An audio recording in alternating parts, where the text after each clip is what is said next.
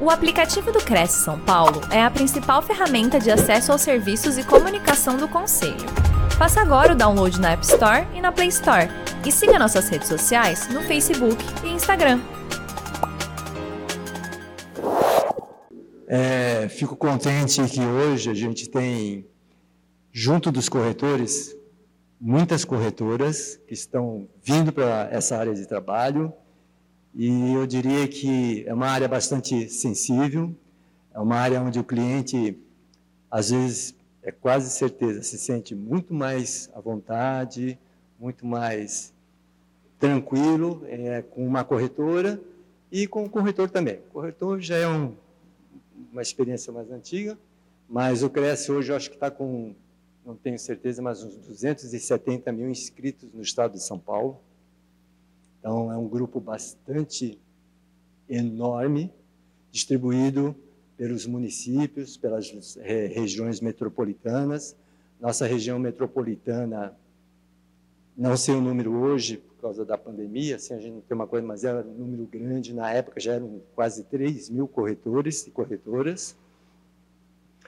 E isso nos prestigia bastante. O corretor tem lutado muito pela credibilidade do trabalho que ele faz.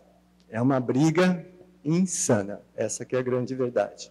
A gente luta, luta, apresenta as coisas de forma correta e, de repente, a gente tem alguém do lado da própria família questionando ou posicionando alguma coisa adversa daquilo que a gente sabe que é correto, que vai trazer a tranquilidade na negociação imobiliária entre comprador e vendedor e dentre todos os entes é, organizacionais, que são prefeitura, fórum, é, a própria condições de cartórios e tudo mais.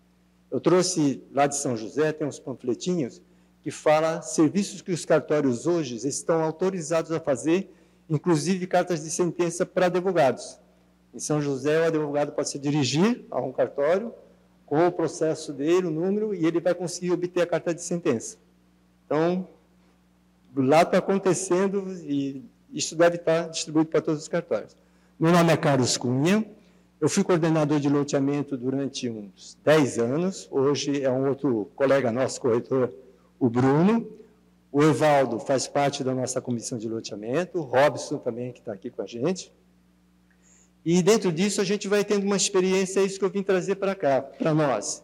A experiência com três leis. Uma delas que fala do parcelamento de solo, a outra que fala das incorporações, que é a lei que rege o condomínio, e a última que saiu, que é a 13465 de 2017, que ela estabeleceu uma maior tranquilidade para regularizações, tanto rural quanto urbanas. A gente vai se ater mais à parte urbana, e é um material que eu tenho, que foi feito em 2017 mesmo, e a Prefeitura de São José que fez, e é um material que dá para ajudar a gente bastante. Para nós, corretores de imóveis, essas três áreas vão dar maior segurança no trabalho. Eu tenho que me acostumar com o microfone, cara. Vão dar maior segurança no trabalho. Então, a gente vai falar dos loteamentos dos lotes, nós vamos falar das incorporações, que são chamados condomínios, etc. e tal, e vai entrar essa última lei, que foi a lei da regularização fiduciária, é, fundiária, que trata do rural e trata do urbano. Conceitos de loteamento. Aqui é um, é um resumo do que a gente deverá entender. Ah, para melhor entendimento que vem a ser o loteamento regular e irregular clandestino e suas diferenças, apresentamos o conceito a seguir. Loteamento regular é aquele que está de acordo com a legislação federal, estadual e municipal. O loteamento só é considerado quando aprovado pela prefeitura, executado segundo o projeto, registrado no cartório de registro de imóveis. Loteamento irregular é aquele que possui o projeto do parcelamento aprovado, porém está em desacordo com as exigências físicas, jurídicas ou administrativas. As situações de irregularidades podem ser as seguintes: técnicas são relativas ao cumprimento das diretrizes do parcelamento, uso e ocupação sintetizados no ato da aprovação. Físicas são relativas à implantação do loteamento e às condições de dotação de infraestrutura conforme a respectiva aprovação. Jurídicas são relativas à garantia do direito de propriedade inerentes à forma de aquisição, à destinação e à localização do terreno. Administrativas são relativas às condições de registro do parcelamento e o seu cadastro. Loteamento clandestinos. Eu fiz uma pergunta para o Valdo, até ele, pelo menos ele não conseguiu. Em São José, quando entrou essa normatização da nova lei, nós estávamos com 136 loteamentos irregulares e clandestinos. A maioria deles clandestinos. Loteamento clandestino é quando o parcelamento é executado sem nenhuma licença e está em desacordo com as exigências jurídicas e administrativas, porém também não cumprir as exigências físicas e técnicas. De forma resumida, o loteamento clandestino não obteve autorização ou aprovação da prefeitura para implantação, a ausência de infraestrutura como rede de água, rede de esgoto, drenagem das águas pluviais, etc., a ausência de planejamento adequado de ruas, praças, áreas públicas, não possui reserva de áreas para escola, lazer e posto de saúde, pois o loteador não deixou área reservada para esse fim. Lotes com tamanhos diversos e que não obedecem ao limite legal, suas ruas não obedecem aos limites de largura e declividades permitida, os proprietários dos lotes, na maioria, só possuem contrato de compra e venda e não foi possível registrar no cartório de registro de imóveis. Venda que não foi possível registrar no cartório de imóveis. A regularização fundiária é um procedimento complexo que deve abranger a regularização urbanística das áreas e lotes, com implantação dos equipamentos públicos e infraestrutura, além de regularização ambiental, social e jurídica. É necessária a aprovação dos parcelamentos feitos informalmente, o reconhecimento dos lotes e a titulação dos ocupantes, ou seja, o processo estará completo com registro definitivo no título de registro de imóveis. Eu li um pouquinho rápido, porque a, a parte. O que acontece, nós corretores? Não podemos negociar nenhum tipo de imóvel que não esteja regularizado e que permita a sua titularidade. Então, se eu vendo alguma coisa na minha imobiliária, faço contrato, a pessoa vai até o cartório e o cartório faz a escritura e leva para o registro. O registro diz: ó, não tem loteamento aqui. Ele está irregular, não foi aprovado nem registrado, ele é clandestino. Então, é obrigação nossa, corretores, identificar isto, é, orientar esses compradores e vendedores. E em São José dos Campos, a partir de 2017, já pela lei anterior, a 11977 é, de 2009, foi substituída pela 13465, que nós vamos falar mais à frente. Ela já instituía essa regularização também. Então, nós já tínhamos vários loteamentos clandestinos ou irregulares, e pela prefeitura eles eram regularizados. Aí nós vamos falar qual é essa qualidade desses loteamentos.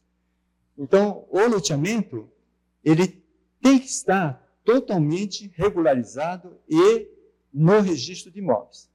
Com tudo lá que tem direito, tudo que for a sua lei. A Lei 6766 de 79, artigo 1 o parcelamento do solo para fins urbanos será regido por essa lei. Os estados, o Distrito Federal e os municípios poderão estabelecer normas complementares relativas ao parcelamento do solo municipal para adequar o previsto nesta lei e as peculiaridades regionais e locais. Aí eu conversei com o Evaldo uma coisa que a gente às vezes não faz. Não lê o plano diretor. E eu fui atrás do plano diretor de Pindamonhangaba para saber quando. Aí o Evaldo me deu a orientação, como chegava, então, vocês têm um plano diretor que é uma lei complementar, né? 66, aprovada em 6 de janeiro de 2022, aqui do município. Eu abri e dei uma passada rápida, porque pelo Cresce eu participei dentro do plano diretor de São José dos Campos. Então, era uma briga feia, porque os interesses particulares existiam para tudo. Todo mundo tem terra no município, todo mundo tem interesses particulares no município. Então, essas coisas todas aconteceram lá também. E aqui ele também já está definido. Normalmente é feito num período de 10 anos, e a cada 10 anos esse plano ele é revisto. Tanto é que ele está no início de 2021 como revisão da lei é, do plano diretor do município, e dentro desse plano diretor do município está tudo que nós estamos conversando aqui está o parcelamento de solo, está regularizações que vão ser feitas, estão as expansões, estão as centralidades, ou entendo que centralidade aqui deva ser a mesma que em São José, que é, você tem um bairro distante, onde você tem pessoas que moram distante e tem que vir trabalhar aqui no centro de Pinda. Então, se eu criar uma centralidade naquele pedaço de município de vocês, que eu não conheço bem os bairros, né, para falar, mas que é distante, então eu criaria empresários investindo lá, nós teríamos pessoas com interesse na região, gerariam emprego, geraria uma estabilidade da pessoa, porque ela está no local, ela adquiriu um terreno de forma correta e lá está tendo uma expansão pelo município. Então, com essas coisas que estão hoje determinadas no plano diretor, é o caminho que nós devemos seguir. Vocês, com certeza, como eu, recebo sempre. Empreendedor procura área de 20 mil metros, 150 mil metros, a Milena deve conhecer bastante. 200 mil metros para investimento. Como é que eu vou dizer para essa pessoa jurídica, né, normalmente, que um determinado pedaço de terra no meu município é bom para aquilo que ele está procurando? Eu tenho que saber o que está no plano diretor. Se vocês não souberem o que está no plano diretor, vocês não conhecem a própria cidade.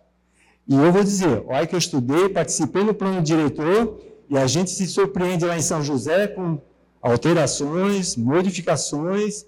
Pô, mas não estava aquela parte onerosa, o cara faz um prédio até 10 andares, mas ele pode fazer mais 10. Mas para ele fazer mais 10, ele tem uma outorga onerosa que ele tem que produzir alguma coisa em benefício do município em outro lugar. Então, essas coisas todas estão no plano diretor. E está no de vocês, que eu li também essa parte. Eu fui de uma ida rapidinha, as palavras principais, deu para ver. Então, plano diretor faz parte da nossa vida. Não tem como trabalhar em qualquer município, não tem como vocês trabalharem aqui em Pindamonhangaba sem o conhecimento do que está fundamentado no plano diretor. Não sei se alguém de vocês participou, alguma coisa assim, mas ele é feito dentro de um grupo de câmaras temáticas, depois passa para vereadores, vão por audiências públicas, várias, nós tivemos 15 em São José dos Campos, que foram audiências assim, tumultuadas, né? Porque a população, cada uma veio buscar um, um direito, aquilo de melhoria que eles entendem que poderia ser deles também. E, no fim, formalizou e a gente está hoje também brigando um pouquinho com o nosso plano diretor. Todos os municípios acima de 20 mil habitantes tem um plano diretor. Essa é uma normatização de lei, então, acima de 20 mil, mil habitantes, você tem que ter um plano diretor. Você tem que dizer para que lado a cidade vai crescer, e sendo rápido, a cidade tem que proteger toda a parte ambiental que existe no município. Nós temos em São José, talvez vocês aqui, eu vejo que a montanha é mais longe, mas passando para a região norte, é tudo regiões de montes e montanhas. Então, não pode ter nada lá. É parte ambiental. Ainda assim, tem loteamentos clandestinos já que surgiram, porque na estrada você tem muitos eucaliptos plantados e um quilômetro para dentro o cara cortou e vendeu terrinha por 5 mil reais cada 200 metros quadrados.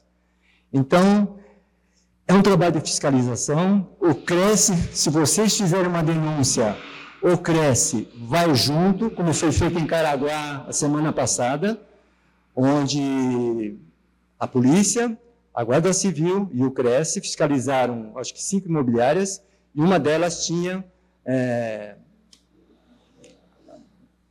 diz que estava aprovado, mas não, loteamentos vendidos totalmente irregulares. Quem comprasse, esquece, não pegaria nada para si. Então, essa lei, a 6766, era a lei de parcelamento de solo, ela estabelece uma medida ainda nela, parte raiz, de 125 metros, e eu vi que no plano diretor de vocês, em ZM, ZM, E, ZM4, é porque são diferentes, né? Tinha lá lotes de 175 metros. Então, loteamentos novos com 175 metros, isso ajuda bastante, por quê? Antigamente a gente tinha um terreno de 250 metros, básico, 125 era o mínimo, alguém fazia um loteamento de 250. E mais à frente ele permitia que esse terreno de 250 metros fosse desdobrado em dois de 125. Só que o loteador, para 250 metros, 600 lotes, colocou toda a infraestrutura que atende 200, atende os 250 lotes de 250 metros naquele loteamento. Então ele fez galerias de água pluviais proporcionais, rede de esgoto proporcional, a luz proporcional, água de Sabesp, ou seja, qual for, proporcional também. Então, você imagine, eu começo a cortar esses lotes em 125, 125, 125, eu dobro a população, e aí a gente tem queda de tensão de energia elétrica, falta de água ou falta de pressão para encher a caixa d'água da sua casa. Que a caixa d'água da sua casa está a 4 metros de altura e a água não chega lá. Então, por isso que a gente tem que ter muita atenção. Em São José, dando exemplo, né, que é onde eu atuo mais, os loteamentos antigos ainda a gente consegue desdobro. Os, do, os, os, os novos todos já vêm, como eu vi nesse plano diretor de vocês, lotes de 175. Eu quero ter um lote maior, duas vezes 175. Eu tenho 350. Quero ter um lote maior, 3 de 175. Na verdade, eu estou diminuindo o número de moradores pela área e a mesma infraestrutura está atendendo bem. Atende cada vez melhor, né? Cada vez que você junta dois, três, você tem uma condição disso aí. Então, a lei é bem extensa. Você veja só, eu estou tentando resumir, hein? porque na minha cabeça vai passando milhões de informações. E é interessante que vocês tenham atenção para essa lei, porque ela está no plano diretor, e no plano diretor de vocês, que eu vi lá 175, deu a entender que seriam os loteamentos é, mais simples, né? Os loteamentos maiores, de outras situações, como fone, ela está dentro da lei e tudo bem, tudo direitinho. Deixa eu ver o que. Tá, só vou usar o artigo 2 de novo, aí nós vamos para o outro item. Por que, que a gente fala loteamento ou desmembramento? Muitas vezes você tem dentro daqui da cidade mesmo, você tem um terreno de 500 metros quadrados. Ele está de frente com uma via pública e já tem, dentro da área urbana, ele já tem toda a parte instalada de infraestrutura. Então, a prefeitura pega um terreno grande, por exemplo, de 600 metros e desmembra em 3 de 200 metros. Isso é feito, sai uma certidão pela prefeitura e o registro de imóveis vai abrir três novas matrículas. Isso é normal. O desdobro é quando você tem um terreno maior e você quer transformar em dois pedaços iguais.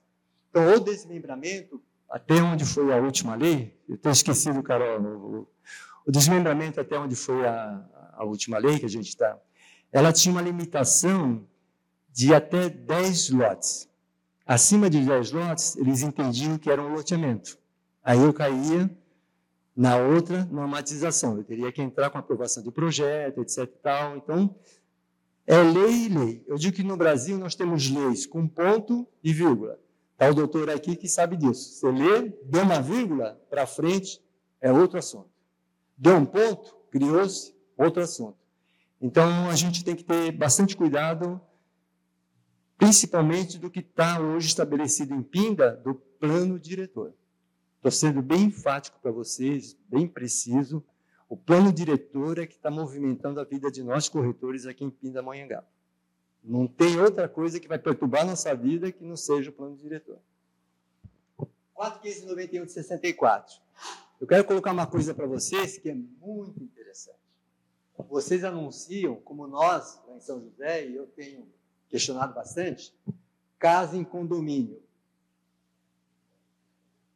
4591 é que rege a lei de condomínio. Então, o que acontece com a lei de condomínio? Vertical e horizontal. Vertical, os prédios. Teve mais de uma unidade familiar no mesmo terreno, eu criei um condomínio. Eu estou com um processo que eu estou mexendo lá em São José, ele tinha uma casinha. Aí ele ampliou e a prefeitura colocou casa 1, casa 2. Falei, cara, você caiu na 4591. Você não é, você não tem como escapar. Aí a gente vai comentar. Então a 4591 de 64 é uma lei antiga e ela veio existir, desculpa, cara, e ela veio existir por causa dos padeiros em São Paulo. Os que eram, os que têm um pouquinho, eu sou bem velhinho, eu já, já tenho 70 e pouquinho. Então, o que aconteceu em São Paulo? O pessoal começou a construir e enfiar as famílias que vinham do exterior. Tá, você mora nesse quartinho, aí você mora no outro, essa é a sua casinha, essa outra, né? E ficou uma bagunça só. E essa lei veio definir o que é, em cima de um mesmo terreno, a unidade autônoma que pertenceria a alguém com documentação. É uma coisa, se vocês quiserem depois buscar essa história, vocês vão ver que é um negócio muito interessante. Então, o que é o do condomínio? As edificações ou conjuntos de edificações de um ou mais pavimentos, construídos sob a forma de unidades isoladas, como dar exemplo apartamentos, entre si, destinadas a fins residenciais ou não residenciais, seriam os prédios comerciais, também as suas salas. Poderão ser alienados no todo ou em parte, objetivamente considerados, e constituirá cada unidade de propriedade autônoma sujeita a limitações da lei. Vamos primeiro falar dessa parte. A MRV faz bastante até aqueles sobradinhos em fila. Ali é um condomínio. Porque ela colocou no mesmo terreno várias casinhas grudadas uma na outra, pegou uma área única de 10 mil, 15 mil metros, aprovou o projeto e cada casa tem uma fração daquele terreno maior. Então, a área daquele terreno que for 200 metros, na escritura dele vai estar escrito 200 metros quadrados, fração ideal. É que nem o prédio. Quando você compra num prédio um apartamento, você tem lá na matrícula fração ideal. A sua fração ideal, se o terreno é de 2 mil metros e ele é 10%, você tem 20 metros quadrados do terreno é seu. Então, essa parte da, é, da 4.591.64 veio organizar a bagunça que tinha antes. Então, tudo que é edificado de forma residencial ou comercial, poderão ser prédios, poderão ser prédios residenciais ou salas comerciais, ou mesmo salas no chão que estejam no mesmo, serão fração ideal de terreno. Então, a pessoa vai responder por uma lei específica, que é a Lei 4.591, e junto dessa lei, o que muitas pessoas é, até não entendem, né, quando compram, é que vem junto a convenção de condomínio. A convenção de condomínio normalmente é registrada juntamente com a incorporação. Quem faz isso? Quem faz isso? Por lei, por um molde, um plano já estabelecido em leis é, dentro do próprio Código Civil. E com essas leis, ele monta a convenção, diz quem é que faz o quê, o síndico, o subsíndico, o conselho, as obrigações e deveres do, do, do morador, do locatário, e aí você cria também um regimento interno. Isso normalmente vem já na incorporação. Dificilmente a gente tem registrado, ou os registros de imóveis têm feito, o registro de uma incorporação sem a convenção. Existem situações dessas que acontece que é a pessoa constrói, não vende e depois, quando a unidade está pronta, você é dono de uma coisa que não é mais promessa futura, ela já é uma coisa conclusa. Então, eu posso vender ainda que eu não tenha uma convenção. Aí, aquele pessoal daquele grupo de prédios lá vai brigar muito porque a convenção está registrada. Mas, se houver uma convenção, ainda que não registrada, ela deverá ser respeitada numa situação dessa. Quem faz um prédio e não vende nenhuma unidade, ele é dono do prédio inteirinho. A partir do momento que ele termina esse prédio, ele pode vender uma parte do prédio porque ela está identificada, está construída, ela tem a metragem, e você fisicamente entende que lá dentro a gente, aquela é a sua unidade. Tem muitos prédios que eu conheço, um deles a gente está tentando regularizar, que foi um abandono do incorporador, na prefeitura de São José. As pessoas estão lá morando, prédio com elevador, tudo direitinho, mas o máximo que tem lá é o projeto que está saindo agora. E para que você tenha, juntamente com a parte da incorporação e a parte da convenção, ó, o registro do imóvel, é onde nós vamos ter aquela matrícula inicial do terreno para as unidades, ela vai ser descerrada ela deixa de existir é, em termos de número e abre-se para cada unidade uma matrícula individualizada daquela unidade autônoma. Quando você faz a incorporação, registrou, vende. Quando você vai fazer a verbação dessas unidades, paga o INSS, tira o ABITSE, aí nós fazemos a segunda parte desse processo, que é chamado processo da especificação das unidades autônomas. E sai na matrícula já o número de cada uma delas. Cada uma das unidades já vai vir. Apartamento tal, matrícula 1. Apartamento tal, matrícula 2. Com aquela matrícula você vende, faz aportes, faz empréstimo, faz financiamentos, aí está tudo certinho. Esse artigo é o artigo mais importante dentro da incorporação. O artigo 32 diz: todo, todos os documentos que o incorporador deverá fazer, registrar para poder vender. Foi o que eu comentei antes. Se ele construir para não vender para ninguém, ele está no direito dele, ele vai até o fim. Só que na hora que ele for vender, ele vai cair aqui. Obrigações de direito do incorporador. Artigo 32. O incorporador somente poderá negociar sobre unidades autônomas após ser arquivado no cartório competente de registro de imóveis os seguintes documentos: título de propriedade do terreno, de promessa, revogável e retratável. De compra e venda ou de cessão de direitos de permuta, ao qual conste cláusula de emissão na posse do imóvel, não haja estipulação impeditiva, sua alienação em frações ideais, inclua consentimentos para demolição, construção devidamente registrada. Por que demolição? Porque muitas vezes você compra. Ah, em São José é um empreendimento agora que eles compraram assim, umas 10 casas. Fizeram a demolição das 10. Então você tem que fazer todo o processo da demolição, deixar o terreno limpo de novo. Normalmente ele vai fazer a anexação de todos esses terrenos, virar uma área única de uma área maior, e aí ele vai fazer a incorporação. Certidões negativas de impostos federais, estaduais municipais, protesto, títulos cíveis, criminais e de ônus reais relativamente ao imóvel, aos alienantes do terreno e ao incorporador. Histórico dos títulos de propriedade do imóvel.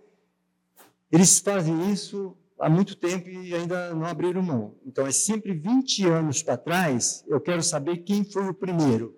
Para saber se quem foi o primeiro consegue se identificar algum impeditivo que é um herdeiro há 20 anos atrás que é dono.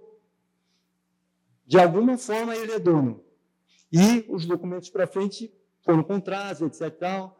A gente teve em Caraguá, infelizmente, aquele foi 76, quem conhece um pouco que teve aquele problema em Caraguá, da chuva que inundou, e acabou com os cartórios de registro de imóveis.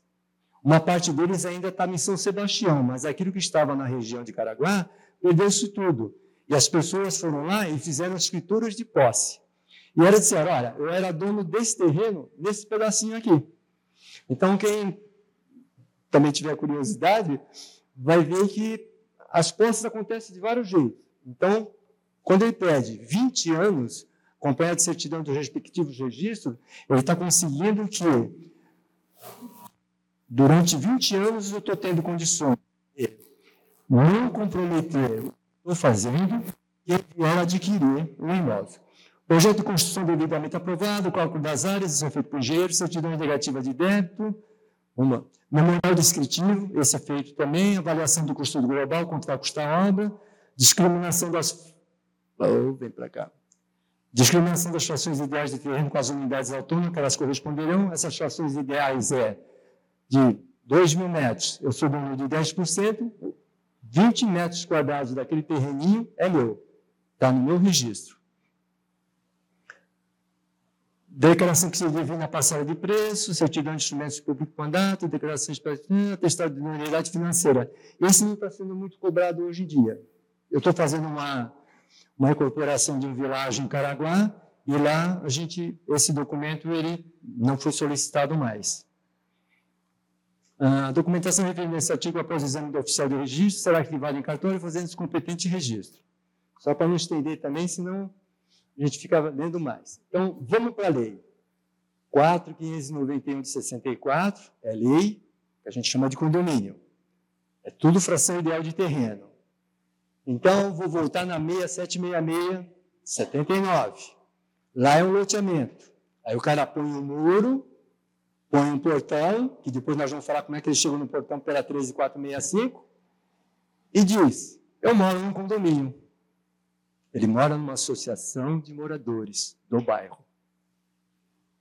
Aí vem as grandes confusões, que é como cobrar desse morador dentro de um local ele comprou um terreno, não assinou nada junto ao loteador ou vendedor, que assumiria no ato da compra a, ser participante dessa associação, e sendo participante dessa associação, lá está escrito algumas coisas, é obrigatório isso, obrigatório aquilo, né? Então, vocês têm que ter muita atenção quando forem vender imóveis em loteamentos, que você tem uma portaria de acesso, que nós vamos falar na 13465, e nessa, e nessa situação da portaria de acesso, não quer dizer que ali virou um condomínio. O direito de ir e vir continua permanecendo. Eu, para entrar lá no Colinas, onde a gente participa bastante, eu fiz o meu cadastro, chego lá, eu dou a minha identificação, entro e posso me movimentar dentro do condomínio. Que até eu falei condomínio, mas o próprio, eu falo Colinas porque o, Colinas é interessante, ele tem uma tela, uma tela dessa na frente que fica o dia inteiro rodando. Se você for adquirir um terreno, fale primeiro com a associação de moradores. E, eles, e aquilo fica rodando direto. É um dos poucos que eu vejo, Urbanova não tem muito, mas então, a 6766 é parcelamento de solo, e ela é uma lei que diz: você é dona desse terreno, ou dono desse terreno, não é fração ideal. É um direito seu de adquirir titularidade sobre um bem imóvel, identificado por projeto aprovado, identificação da quadrilhote. Muitas vezes as pessoas constroem, eu já tive, eu vendi um terreno, isso vale a pena falar. É bem importante acompanhar cliente que comprou para construir. Eu vendi numa quadra um terreno para o cliente, ele foi num outro terreno que era assim, tipo esquina, mesma coisa, e começou a cavar lá, apareceu o dono, quase deu confusão. Aí o que aconteceu? Eu fui lá e falei, cara, se não foi esse, foi esse aqui.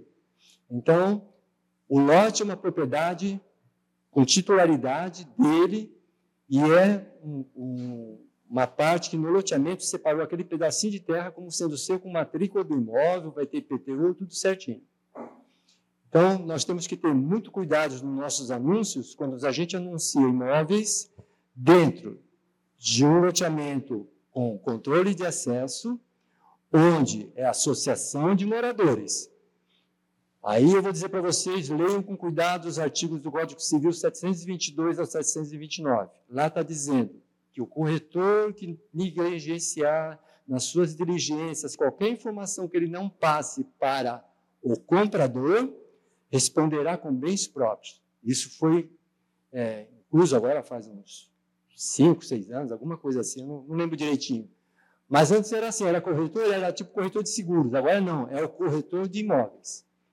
Então, se você vende e diz, estou te vendendo imóvel no condomínio, Lei 4.591, que tem normatizações e direitos dentro da Lei 4.591, e a pessoa se achar enganada, o que, que a pessoa vai fazer? Amigo, você me vendeu um negócio que não é, então o que, que eu vou fazer? Vou te processar. Eu chego aqui agora, eu não tenho direito disso, naquilo. E quando você tem um loteamento, pela 6766, que é o loteamento dos lotes de terrenos, as vias públicas que estão lá dentro, os postes, as calçadas, as guias, rede de esgoto, é tudo da municipalidade. Não pertence a eles, moradores da associação.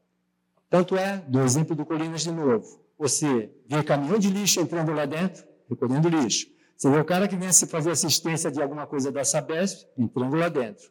Quando você mora num prédio ou você mora num világio, normalmente a entrada de água do világio ou do prédio é uma única. E lá dentro, esse encanamento é distribuído para todos os medidores individualmente. Então, quando você tem essas medições individuais, água cobrada no montante e o síndico divide. Isso é um condomínio. Nessa associação de moradores, a gente não tem isso nem de perto. A gente passa longe da situação. Por isso, quando o Evaldo me convidou, eu falei, Evaldo, tem uma área que eu atuo bastante tempo, faço muitas regularizações de imóveis, a gente trabalha com loteamentos e tudo mais. E eu gostaria de falar dessas duas leis, a 6766 e a 4591, para distinguir bem o que é uma do que é outro. Entrou no loteamento, lá tem uma matrícula do lote com medidas exatas. Entrou num prédio ou no világio, a sua medida de terreno é uma fração ideal de terreno. Então, daquela área de 2 mil, 3 mil, você tem um pedacinho que você é dono lá. Muitas vezes o empreendedor, ele acaba não terminando a construção. Se ele fez a incorporação, e você tem um contrato assinado, você consegue ter, buscar esse direito seu. Você é dono do pedaço de terreno, então o que está edificado em cima dele é seu e dos demais também. Nós tivemos a. É duro ser velho, né? A Encol, alguém lembra da Encol? Lembra da Encol? A Encol, exemplo igual MRV. Construía no Brasil inteiro o dinheiro financiado por bancos, Caixa Econômica. Um dia construía aqui e construía no exterior também, tinha os países no exterior. Um dia a Encol disse, ó, estou indo embora. Quem tiver o que tem é seu, quem não tiver vai correr atrás. Então, muitas pessoas em São José assumiram através do condomínio e fizeram aí uma associação junto para terminar o prédio, regularizar o prédio e pegar suas unidades autônomas com matrícula. A Encore foi uma empresa, é, eu só estou falando no porte que é a MRV hoje. O MRV hoje constrói no Brasil inteiro. É, eu fui em Curitiba visitar meus familiares lá, lançamentos da MRV estão lá. Então, é uma empresa hoje forte, tem o dinheiro do governo, constrói, tem um cronograma de obra, o dinheiro é liberado conforme a obra vai andando, mas em qual na época, foi uns 25 anos atrás, ela disse, ó, oh, estou indo embora, e os caras foram embora mesmo e não sobrou para mais ninguém. Em 2017, ah, foi instituído pelo governo uma nova lei, a 13465 de 2017. Primeiro, para dar terra na parte norte do país que estavam sem documentos. Então, foi uma forma de não facilitar, mas diminuir as cobranças legais pesadas, para que as pessoas que estavam lá nas terras rurais, assim conhecidas, pudessem ter a sua titularidade, que é o que nós estamos falando desde o primeiro momento. Titularidade. Só podemos falar de um bem imóvel em condições de compra, venda, doação, permuta, etc., tal, que tenha titularidade. Essa é a parte correta e certa. Os desafios do poder público na regularização fundiária. Lei 13465, de 11 de 7 de 2017. Esse trabalho foi apresentado pela Prefeitura de São José. Ele pegou a lei e fez um, destrinchou um pedaço da lei que a gente vai usar agora. A doutora Paola de Taubaté fez a mesma coisa e apresentou também, foi lá no Parque Tecnológico de São José dos Campos. E a, e a doutora Ana Paula Peronde, de São José, também fez e apresentou também. Cada um com seu ver da lei. A lei, como eu já tinha mencionado um pouco, tem ponto e vírgula. Então, você escreve uma frase, pois ponto, a continuação dela é outra. Você escreve uma frase, pois vírgula, a continuação dela é outro entender. Em cima disso, até a Ana Paula Peron já escreveu o paradigma que ela encontrou nas leis, etc. e tal. E esse é um trabalho que o Marcelo fez, que era o diretor da parte de, de habitação. E o que essa lei fez? Onde é que está a luzinha aqui? A verdinha? Tá. Olha só o que, que essa lei fez. Ela revogou a 766, a 11977 de 2009, que eu mencionei para vocês que já era uma lei que regularizava os imóveis clandestinos, irregulares, etc. e tal. E a 13347. Olha o que, que ela alterou. A Lei 6.015-73 ela é a lei do registro de imóveis. Em cima dessa lei, tudo que a gente faz dentro de um registro de imóveis está em todos os seus artigos. A incorporação, ela está dentro disso, nos artigos 212, 213, a gente entra com todos aqueles documentos da incorporação. Então, tem, e eu estou fazendo o processo de uso campeão em São José, que essa lei também alterou dentro da 6.015, e a gente está andando. É uma parte que eu atuo bastante, é uma parte que a gente vai se familiarizando com os caminhos da lei, né? Então, hoje eu estou usando também para o uso campeão. Ela alterou a 6766, que nós acabamos de falar agora. Olha só o que uma lei fez em cima de outras leis. As outras leis aqui, a 9.514.97, acho que é do patrimônio de afetação, né? 9514 de 97, se não me engano, é do patrimônio de afetação. Eu acho que é. é de cabeça eu não vou lembrar de todas, né? Ah, a 11977, que é a que está aqui, ó, ela, ela, na verdade, ela, a 11977, ela revogou as três, né? E ficou sendo ela. A 13, a 12, 13, 13, 13, 13. Tá. Então, tá ok. Vamos aqui agora. A Lei 13465 foi dividida em quatro títulos. Nós vamos trabalhar com dois. Procedimento de avaliação e alienação de imóveis da União, que a gente sabe que isso, os corretores de imóveis hoje, através do CRES, estão fazendo isso. O CRES tem hoje um grupo de corretores de imóveis, avaliadores, que avaliam imóveis da União, seja municipal, seja de governo, seja federal, de forma gratuita, porque com isso a gente consegue ter um espaço maior dentro desses espaços governamentais e não se cobra nada. O corretor de imóvel hoje, que trabalha junto ao Cresce, ele não é remunerado para nada. Eu não sou o Evaldo que está aqui, que correu a semana inteira para conseguir tudo que a gente está conseguindo fazer, também não recebe nada. Mas a gente faz isso por amor à profissão. Assim, a gente, eu não estou corretor de imóveis. Eu sou corretor de imóveis desde 1999. Quando eu entrei na profissão, eu já trabalhava com construção, eu já fazia casinhas, vendia, etc e tal. Eu falei, pô, mas como é que eu vendo isso aqui, né? Aí eu fui descobrindo que existia uma área específica para venda do imóvel que você constrói, e aí eu entrei e estamos aqui agora. Seção da regularização fundiária. Já vamos para o artigo 9. Fiquem instituídas no território nacional normas gerais e procedimentos aplicáveis à regularização fundiária urbana, REURB, a qual abrange medidas jurídicas, urbanísticas, ambientais e sociais destinadas à incorporação dos núcleos urbanos informais, urbanos informais, que nós falamos agora, sobre os clandestinos irregulares, ao ordenamento territorial e à titulação de seus ocupantes. Porque quem está em loteamento irregular e clandestino, ele entrou nisso por dois motivos. Um, falta de poder aquisitivo. Outro, uma oportunidade de ter onde morar por um preço bem baixo. Então, o que, que ele fez? Pô, o terreno aqui, nessa esquina, custa 250 mil, mas se eu for para longe, onde alguém está cortando com máquinas, e pôs um topógrafo lá medindo alguma coisa, diz, eu estou te vendendo por 10 mil, ele vai lá, compra e constrói. Só que ele cai nessa condição da situação informal. Artigo 11. Para fins dessa lei considera-se núcleo urbano, assentamento humano com uso e características urbanas constituído por unidades imobiliárias de área inferior à fração mínima de parcelamento prevista na Lei 5868, de 12 de dezembro de 72, independente da propriedade do solo, ainda que situado em área qualificada ou inscrita como rural.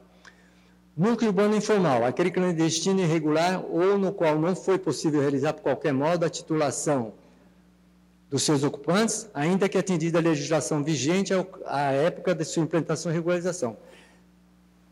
Olha essa palavra, titulação.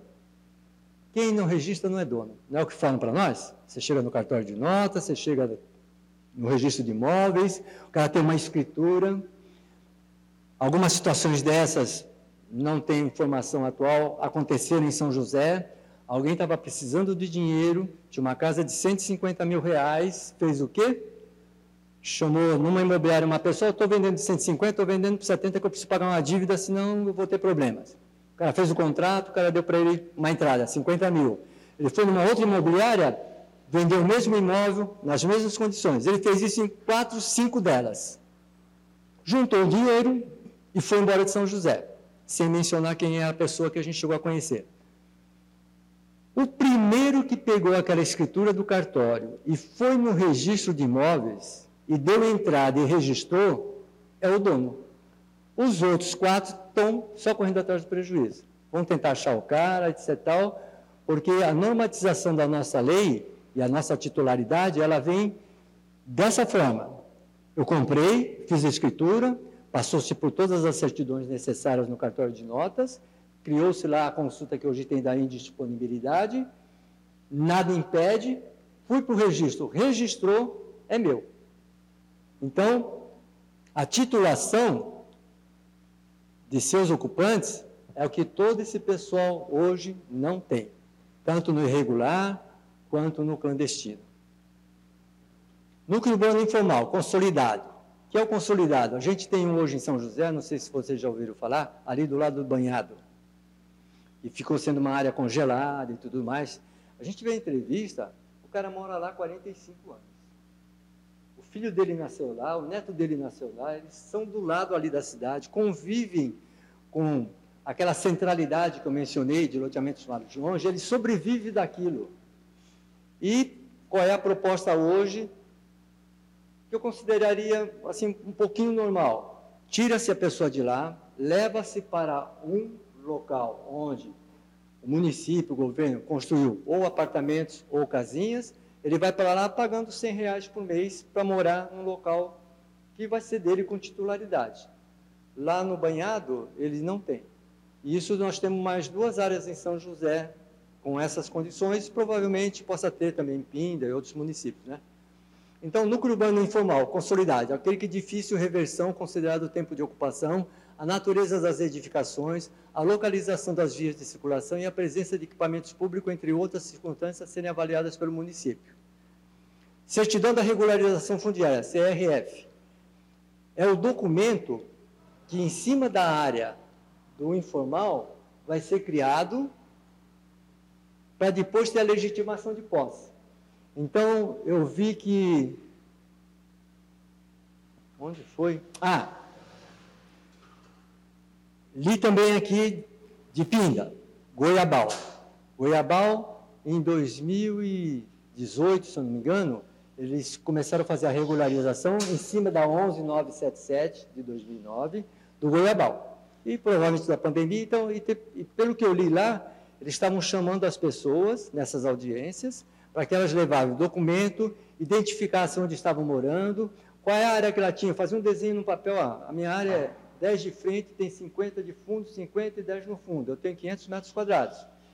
Então, pedindo para que essas pessoas identifiquem, com essa coordenação dos moradores onde eu estou e como estou, né, com documento, tempo, normalmente em loteamentos irregulares e clandestinos por uma questão, não sei, doutor, é o artigo 5 que fala da educação, moradia, os direitos, direitos fundamentais. fundamentais.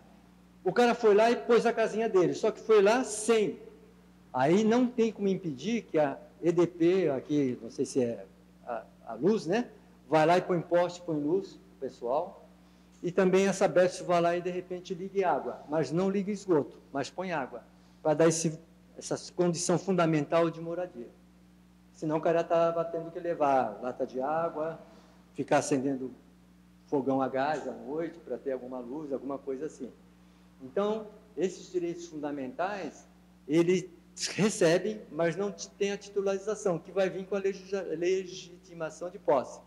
Ato do poder público destinado a conferir título, por meio do qual fica reconhecida a posse do imóvel objeto da REUB, conversível em aquisição de direito real de propriedade, de forma, na forma dessa lei, com a identificação de seus ocupantes, do tempo de ocupação e natureza da posse. Eles têm que provar tudo isso. Então, um vizinho vai dizer que ele conhece que a pessoa está lá, que eles vivem há 10 anos um do ladinho do outro, que o filho dele nasceu lá, e tudo que ele possa juntar para consolidar essa posse. Nessas condições, é, não ficou bem claro a, a posse da posse. Então estava lá, construiu, o outro entrou na posse. Mas ainda assim ele consegue a legitimação. Quando você tem uma área rural e você está na posse, vende para o outro com contrato particular, essa posse se soma à nova posse. E dependendo da área, você tem que ter é, 10 anos, 15 anos ou o número necessário de área e de tempo. A legitimação mecanismo de reconhecimento da aquisição originária do direito real da propriedade sobre a unidade imobiliária objeto urbo. Ocupante, aquele que mantém poder de fato sobre o lote ou fração ideal das terras públicas ou privadas em núcleos urbanos informais. Terras públicas segue uma outra normatização, porque de repente é uma terra da prefeitura, exemplo, ou até uma terra do Estado. O, se depois vocês quiserem, eu estou deixando com o Evaldo, vocês estão de, deixaram o nome e e-mail, isso está com, com o Evaldo e ele encaminha para vocês, porque esse é um material de fé pública. Todo mundo tem direito de ter acesso a essas informações. Então, o ocupante é aquele que mantém poder de fato sobre o lote ou fração ideal da terra pública ou privada em núcleos urbanos informais. Artigo 13. A REUB compreende duas modalidades. Agora é bastante interessante. A primeira situação, está suando na minha mão isso aqui. Primeira situação, REURB de interesse social.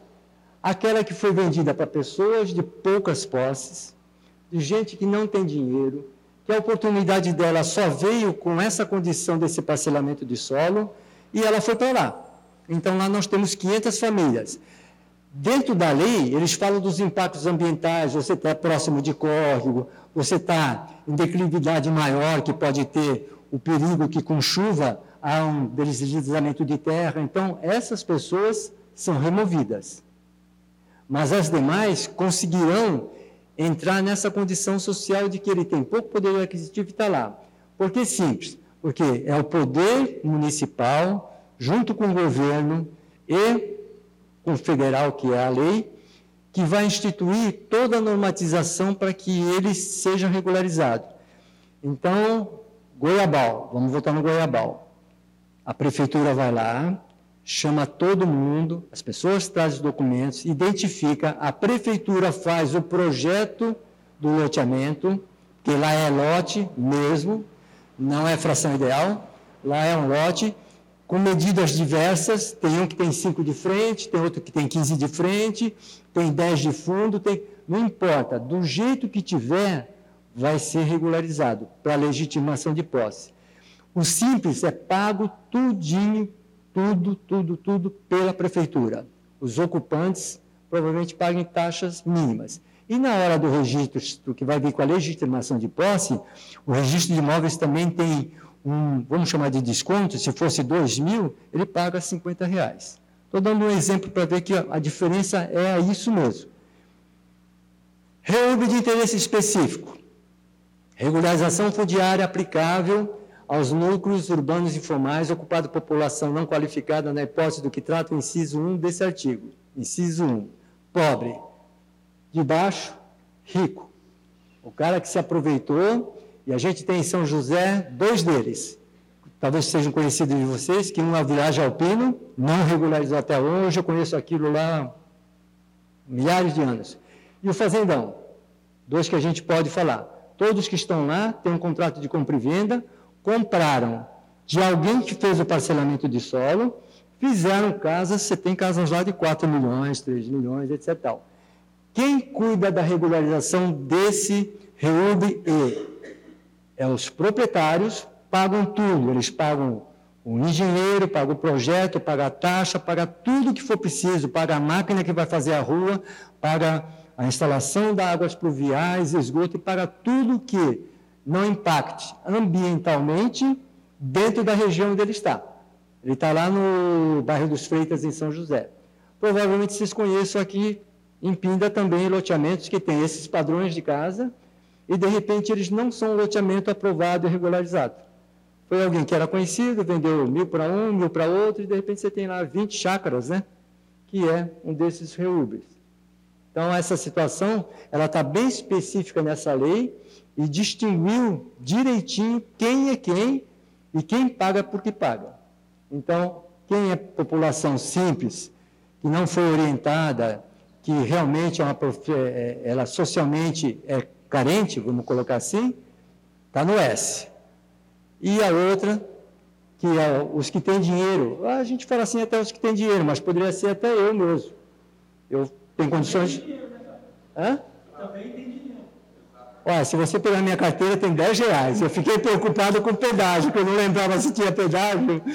Aí o Evaldo falou para mim, vem pela estradinha de trás. Eu falei, puta, pela estradinha de trás, a estradinha da promessa da fé, meu.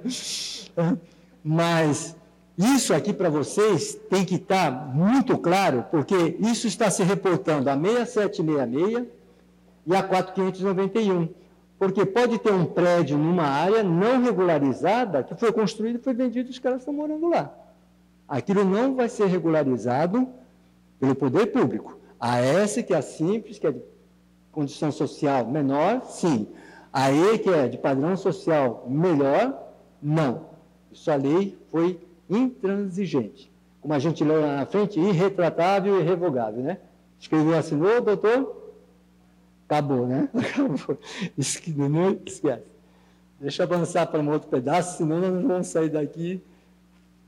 Aqui são documentos de legitimação, tá vendo? O termo de legitimação e posse é quando a pessoa já identificou o nome dela, direitinho, quem é, quem não é. Esse material está nesse documento que eu trouxe, está com o Evaldo, vai ficar para vocês. Não tem problema nenhum.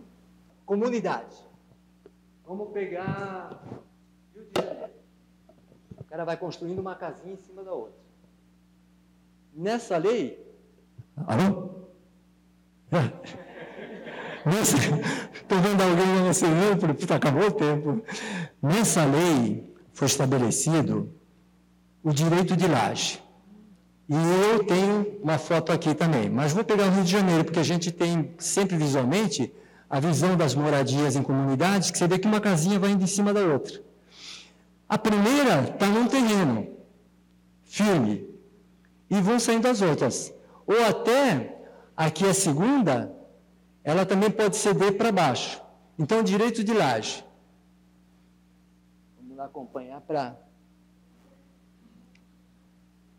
O proprietário de uma construção base poderá ceder a superfície superior ou inferior de sua construção, a fim de que o titular da laje mantenha unidade distinta da que era originalmente construída sobre o solo. Então, se alguém constrói uma casinha para cima da minha, ele tem por essa lei o direito de laje e vai ter a titularidade. O de baixo tem a titularidade, o que construiu em cima também vai ter a titularidade. Eu não preciso cair na 4500 4.591 de 64. Não vou fazer um condomínio. Eu criei um direito de laje. E isso a gente tem em vários lugares. Artigo 1 O direito real de laje contempla o espaço aéreo ou subsolo de terrenos públicos ou privados, sempre vem com públicos ou privados, tomados em projeção vertical como unidade imobiliária autônoma, não contemplando as demais áreas edificadas ou não pertencentes ao proprietário da construção base. Então ninguém de lado poderá dizer, ó, isso aqui é meu, você construiu do meu lado. É a dele em cima de um outro ou inferior ao outro. Ah, aqui está bem clarinho. Esse aqui que estava mostrando um croquis, isso é lá em São José, que tem essa construção e embaixo é uma outra construção. Então, isso acontece é, principalmente nas moradias de comunidades, né, que um vai construindo em cima do outro, e essa lei veio dar a condição de que você tenha titularidade. A hora que ele tiver titularidade, ele pode vender. É dele, eu posso vender. Hoje, como ele só tem ele lá no local, ele não tem nem a posse, porque ele está em cima da outra casa. Ele não pode vender. Mas isso acontece, as negociações vão acontecendo.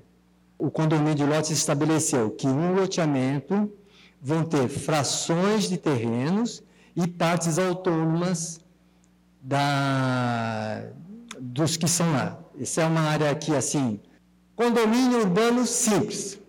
Esse é interessante. Deixa eu ver se tem a foto aqui. Tem.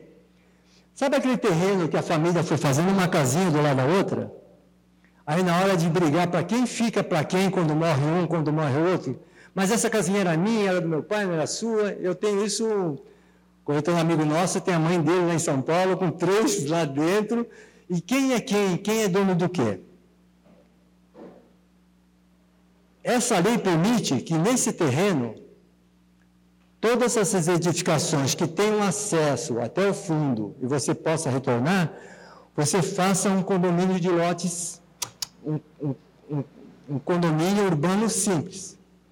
Então essas pessoas vão ter um projetinho, vai mostrar quais são as unidades, no mesmo lote vão entrar as medidas de cada um, e essas medidas de cada um vão estar registradas de acordo com os documentos apresentados para a titularidade de cada um. Aí o. Deixa só ela tirar a foto, só que eu vou, vou pôr. Ah! Deixa, não, não, esse aqui, eu esqueço. Então, assim, A pessoa vai ter a titularidade dessa casinha, dessa, dessa, dessa, dessa, dentro de um terreno de 10 por 50. Cada casinha vai ter sua matrícula, sua titularidade, e quando um desses que é da família vier a falecer, já sabe de quem é. Não vai ficar aquela briga, ah, mas foi eu que construí o terreno do meu pai, você, meu irmão, está querendo metade da casa que eu construí que o pai deixou. E você não consegue dividir esse terreno. É terreno que não permite um parcelamento dele, um desdobro, alguma coisa assim. Então, isso deve ter aqui também. Eu estive em Curitiba visitando minha filha, lá do apartamento lá de cima tinha um condomínio simples desse. Eu falei, puta, eu vou lá oferecer um serviço para esse cara, porque você pode fazer é importante para vocês. Todas as leis que eu estou falando aqui, elas são federais. E você pode trabalhar. Eu faço regularizações de São José, estou fazendo em Caraguá, fiz uma em São Bento do Sapucaí. Da onde você está trabalhando, você trabalha e faz. É lá em Curitiba, é a mesma lei, 6.015 do território, a 4.591, a 13.465, é a mesma lei, ela é federal. Com a minha carteirinha de corretor, eu posso me apresentar lá, dizer, ó, oh, trabalho com isso, isso, e posso... Eu não fui lá por uma tentação muito grande. Realmente foi muito interessante. Deixa eu ver aqui o próximo passo. Aqui tem um, outros exemplos de condomínio simples. É que, infelizmente, a gente está com muita claridade, mas vocês vão conseguir ver depois, porque isso está. É assim, como foi feito pela Prefeitura de São José, foi encurtada a lei dentro de coisas que interessavam bastante a nós todos corretores também. Tanto é que foram feitas para corretores. Acho que tinha uns 200 corretores já no Parque Tecnológico, só para observar todos esses caras que são de prefeitura como estão fazendo, né? Então aqui tem, opa, aqui tem ó, mostrando que ele é um terreno totalmente irregular. Ele tem uma frente para a rua e o terreno é irregular. Aí vão tendo as construções lá dentro, e a gente tem essa condição de regularizar esse condomínio simples dentro das normatizações que a lei pede de documentos. Quando eu faço uma incorporação de um prédio, eu faço o memorial descritivo e lá dentro está escrito desde quem é que comprou, aonde está localizado, quais são as, o projeto aprovado, quais são as medidas das unidades, todas pré-colocadas, as legislações daquele artigo 32, ah, desde a letra A, B, C, que estão lá dentro do mesmo processo. Esse é um processo que é normal e é complexo. Mas essa lei permitiu que isso se tornasse mais simples. Depende do poder público. Então, nós vamos encontrar essa situação em condições sociais bem simples. Então, são pessoas com poder aquisitivo menores. Aqui foi uma pessoa que montou. Ó, as normas e os procedimentos estabelecidos nessa lei poderão ser aplicados aos processos administrativos de regulação fundiária iniciados pelos entes públicos, todos eles competentes até a data de publicação dessa lei, sendo regidos os critérios deles pelos artigos 288A, 288A, 288G da Lei 6.015 de 31. O que, que eu falei para vocês lá no comecinho? Essa lei mudou a lei do registro de imóveis. Então, lá dentro desses artigos agora, nós estamos com tudo que está falado aqui, que faz a regularização tornar-se um pouco mais simples. Aqui é o pessoal de, de, talvez vocês conheçam algum deles, mas é lá de São José. Deixa eu só fazer uma coisa aqui. Então, só para repassar, a Lei 6.015, vocês viram que tem vários artigos, foi mudada. A 6766 também foi mudada aqui dentro. Por que, que ela foi mudada aqui dentro? Porque ela permite que aqueles terrenos irregulares, menores, maiores, sejam regularizados. Depois, a, a outra que foi é, substituída, opa, aqui, a 11977, que foi é, também alterada, Bom, qual foi o meu intuito? Ainda bem que eu mudo a marcha com esse braço, viu? Carol, você é culpado, hein? Qual foi o meu intuito? Trazer para nós corretores Eu trabalho com isso todo dia. Encontro a dificuldade de nós corretores identificar diferenças que acontecem dentro das leis, dentro dos imóveis que a gente negocia. Então, muitas vezes nós estamos negociando um imóvel achando que ele tem uma conotação jurídica ou de registro de um jeito e a gente acaba descobrindo que não, que ele está em outra lei, que ele está em outra forma, ele está em um ponto ou uma vírgula. Então, a 6766 que eu comecei de 79 é parcelamento de solo. Então, alguém tem uma gleba de terra urbana, parcela o solo, faz lá 300 lotes. Nesse loteamento, obrigatoriamente, é deixado todas as áreas chamadas institucionais. Você tem área de APP, área de APA, você tem área para colégio, você tem áreas, dependendo do tamanho do loteamento, né? Tem área para colégio, área para UBS. Então, o loteamento tem que trazer isso. O que a gente viu aqui nos loteamentos irregulares e clandestinos é que quem parcelou área e deu para as pessoas não deixou nada disso para ser colocado lá. Então, o poder público hoje ele tem uma dificuldade muito grande em atender alguém que está distante 4, 5 quilômetros. A gente teve uma vez lá, não sei se vocês ouviram falar, foi até trágico, Pinheirinhos, em São José, em São José foi uma invasão da terra de alguém que devia para a prefeitura, os caras descobriram, foram lá e entraram. Interessante que eles fizeram um lote de 250 metros. Deve ter levado um topógrafo. Certinho, bonitinho, tudo direitinho. Toda vez que tinha um problema dentro dessa área de saúde, o SAMU não podia entrar. Tinha obrigações legais que não podia. Você não podia atender a pessoa lá dentro. Então, você veja só, quando você não deixa no loteamento que é regular e que ele é irregular e clandestino, essas áreas que te dão a atenção devida a, social, tanto de educação, de escola, de saúde, de transporte, de tudo que está no artigo 5 o cara perdeu. Ele só teve a oportunidade de poder morar num local barato, talvez até próximo da cidade, mas muitas vezes estão bastante longe. E uma coisa fique bem claro para vocês: corretor de imóveis não pode negociar nenhum imóvel que não possa ser passado titularidade.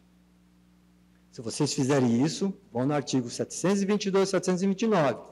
Pagarão com bens próprios pela negligência no trabalho que vocês fizeram. Se eu descobrir que aquilo que você me levou, eu fui iludido, enganado, e você não me atendeu como corretor de imóveis credenciado como deve ser, você responde num processo. O CRES tem vários processos administrativos, porque há denúncias de quem fez alguma coisa que não deu certo, e os processos rodam lá. Então, a Lei 6766 de solo, a 4591 de 64, edificação vertical ou horizontal, que tem a fração ideal do terreno para cada unidade, e essa lei nova, a 13465, de, 70, de 2017, que veio normatizar uma simplicidade um pouco melhor e maior para resolver isso. É exemplo do Goiabal. Se o Goiabal começou na 11977, porque ele é de 2009, e tem uma outra coisa nessas leis: ele só abrange situações anteriores até dois anos. Então, se a gente juntar 2009 para trás, eu acho que a gente acaba caindo quase 2016. Então, parece que algumas coisas assim de 2016 para frente. Não, deixa eu separar. Vamos pegar 11977 2009. Até dois anos que tiver para trás, essa lei não regularizava. Para trás dos dois anos era coisa já consolidada. Depois a lei nova saiu com essa mesma informação, que são dois anos também. Então a gente não sabe como é que essa normatização está acontecendo agora, de forma que possa atender a todos. Está aberto para alguma pergunta, mas nós temos a Milena, que vai também falar, um assunto muito importante, que é a visita garantida, visita segura, desculpe, a visita segura, e eu vou passar para vocês alguma coisa do Cresce. O Cresce tem um portal, Portal Cresce, que é do Brasil inteiro, que vocês podem anunciar de forma gratuita, não paga nada, é para o Brasil inteiro. Nós já estamos com 22 mil, se não me engano, corretores, que lá anunciam os seus imóveis não paga nada, não paga o LX, não paga outras coisas que a gente conhece por aí. O Cresce tem vários cursos, inclusive a Jane fez um deles, que é cursos que eu também tenho, perito judicial, uh, hoje pelo PROES, o CNAI, que é o Conselho Nacional de Avaliadores Imobiliários, são áreas que a gente consegue também uh, acumular como trabalhos para ganhar também dinheiro, não só na área de compra e venda. O Cresce tem muitas palestras importantes que fazem com que a gente tenha uma nova visão do que está acontecendo no mercado imobiliário. Eu sou o resultado disso. Eu comecei em 1999 e conforme eu fui me aprimorando, fui vendo as palestras, fui entendendo, fui nas reuniões. A gente tinha em São José, todo mês, na, na Câmara Municipal de São José, uma reunião do CRES onde ia um palestrante. Independente de quem fosse, qual fosse, era ligado à área imobiliária, ele estava lá. Era da prefeitura, ele estava lá. A Ana Paula Peronde, que era do registro de imóveis, foi lá falar com a gente sobre incorporação. Então, a, a, as incorporações de condomínios, elas têm hoje um, um grau de fiscalização muito grande. E o loteamento, infelizmente, como são coisas que, não infelizmente, depende de muita fiscalização, se o cara estiver cortando uma terra a 20 quilômetros daqui e estiver vendendo, não se consegue fazer nada. Eu fico bastante gratificado que eu, quando eu vou para Santo Antônio do Pinhal, a gente passa ali pela entrada do Quiririm, quem conhece um pouquinho se for Tremembé, Queririm, e tem uma placa lá, que aquele loteamento está sendo fiscalizado, são chácaras, padrão de casas altos, que não poderiam vender nada. Uma placa impressionante. Falei, poxa, está aí a efetividade do município, né, da legislação, da fiscalização. Então, o Cresce tem muitas ferramentas. Se vocês entrarem no Cresce, vocês vão encontrar ferramenta para ganhar dinheiro em dez direções diferentes. Eu ganho dinheiro, vocês não acreditam, se for ficar falando aqui, você vai dizer, pô, não, mas eu fiz aquele curso. Até curso de fotografia para você pôr a foto melhor do imóvel do que quando a gente tira, não tem. Tem curso de fotografia, tudo gratuito, são 12 deles. Aquela maquininha HP 12, né? Putz, você fez o cursinho, mas, ó, você quer parcelar? Quer saber quanto vai dar de juros? Tá, tá, tá, tá, tá aqui, meu amigo, ó, tanto de juros, com a taxa Selic de tanto, fechou a conta. Então, Aproveitem o Cresce, eu aproveito o Cresce desde 1999. Nunca me afastei do Cresce, acabei participando da comissão de loteamento, o Robson, comissão de loteamento, o Evaldo, comissão de loteamento, a Milena, divulgação, que está com a divulgação. O Cresce tem várias comissões dentro que, que quem quiser participar não ganha um centavo. Eu vim aqui hoje com recursos próprios, com a maior satisfação e maior prazer de ter encontrados aqui. Eu já fui em reunião com Gilberto Iog, em São José, que eu não sei o que aconteceu com a comunicação. A sala tinha eu e outro rapaz. E o Gilberto Iog é o vice-presidente do CRES, que foi dar uma palestra da Caixa Econômica Federal. Quer dizer, faltou uma comunicação. Não sei o que aconteceu lá. Isso não sei. Aí eu falei para o Evaldo, Evaldo, se tiver três, quatro pessoas, a gente faz. Se tiver vinte, a gente faz. O nosso prazer é poder levar um pouco de conhecimento e ferramentas de trabalho, para que vocês não caiam em ciladas documentais, ciladas de registro, ciladas de escritura. Tem, tem cilada para tudo quanto é lado. E se cotizar com os colegas corretores. Vem cá, Evaldo, aqui na frente um pouquinho. O Evaldo foi o que fez que essa reunião se concretizasse, que foi a segunda. E ontem ele falou, eu estou indo em mais cinco imobiliárias para conversar com as pessoas para virem na reunião. Fora o que foi mandado pelo Cresce, que é um linkzinho, né? Você faz a inscrição, etc. Porque às vezes a gente lê, putz, não vai dar tempo, etc. Mas às vezes alguém chega lá pessoalmente e diz, pô, estou te convidando. Você diz assim, pô, não posso negar o convite, né? Ainda mais com a padaria, né? então, eu agradeço a vocês, tiver, as coisas são bastante complexas, mas eu vou deixar todo o material que eu conversei hoje para que vocês tenham essa orientação técnica e jurídica e saibam onde procurar o direito do seu cliente comprador como do seu cliente vendedor. Muito obrigado, hein?